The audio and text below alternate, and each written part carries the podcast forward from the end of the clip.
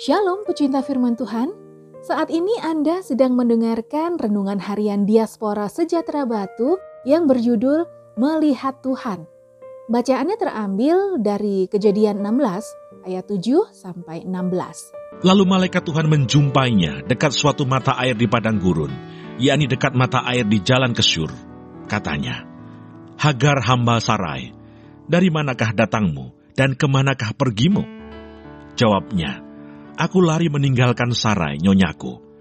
Lalu kata malaikat Tuhan itu kepadanya, "Kembalilah kepada nyonyamu, biarkanlah engkau ditindas di bawah kekuasaannya." Lagi kata malaikat Tuhan itu kepadanya, "Aku akan membuat sangat banyak keturunanmu, sehingga tidak dapat dihitung karena banyaknya." Selanjutnya kata malaikat Tuhan itu kepadanya, "Engkau mengandung dan akan melahirkan seorang anak laki-laki dan akan menamainya Ismail. Sebab Tuhan telah mendengar tentang penindasan atasmu itu. Seorang laki-laki yang lakunya seperti keledai liar, demikianlah nanti anak itu. Tangannya akan melawan tiap-tiap orang, dan tangan tiap-tiap orang akan melawan dia. Dan di tempat kediamannya, ia akan menentang semua saudaranya." Kemudian Hagar menamakan Tuhan yang telah berfirman kepadanya itu dengan sebutan, "Engkaulah El Roy." Sebab katanya, "Bukankah di sini kulihat dia yang telah melihat aku?" Sebab itu sumur tadi disebutkan orang, sumur Lahai Roy, letaknya antara Kades dan Beret. Lalu Hagar melahirkan seorang anak laki-laki bagi Abram, dan Abram menamai anak yang dilahirkan Hagar itu Ismail. Abram berumur 86 tahun ketika Hagar melahirkan Ismail baginya.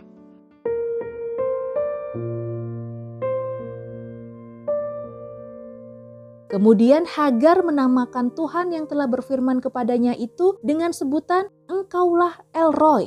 Sebab katanya, "Bukankah di sini kulihat dia yang telah melihat aku?" Kejadian 16 ayat 13. Iman adalah kepercayaan kepada sesuatu yang tidak kelihatan. Dalam iman Kristen, walaupun saat ini umat tidak bisa melihat Allah yang menjadi manusia dengan mata telanjang, tetapi iman dalam kekristenan bisa dibuktikan kebenarannya dengan melacak sejarah, baik sejarah umum maupun sejarah gereja.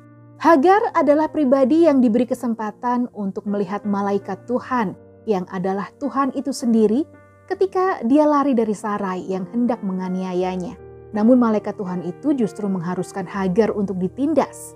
Dalam penindasan tersebut, Allah melihat dan memperhatikan Hagar, sehingga sebagai upahnya adalah keturunannya akan menjadi bangsa yang besar. Ismail akan menjadi anak yang akan diberi kemampuan untuk mempertahankan diri di alam. Dia akan menjadi pribadi yang tangkas, seorang laki-laki yang kelakuannya seperti keledai liar. Janji dan perintah Tuhan terkadang tidak masuk di akal dan berat untuk dilakukan secara manusia. Oleh karena itu, tidak sedikit orang percaya yang lebih memilih lari dari ketetapan Tuhan dalam hidupnya dan memilih hal-hal yang lebih mudah untuk dilakukan. Akan tetapi bagi orang-orang percaya yang sudah melihat Tuhan, dalam artian memiliki pengalaman pribadi dan berjumpa dengan Tuhan melalui pengalaman spiritual, dia akan berusaha melakukan apa yang menjadi keinginan Tuhan dalam hidupnya.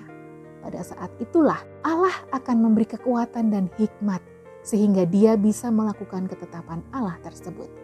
Sudahkah Anda melihat Tuhan dalam hidup Anda?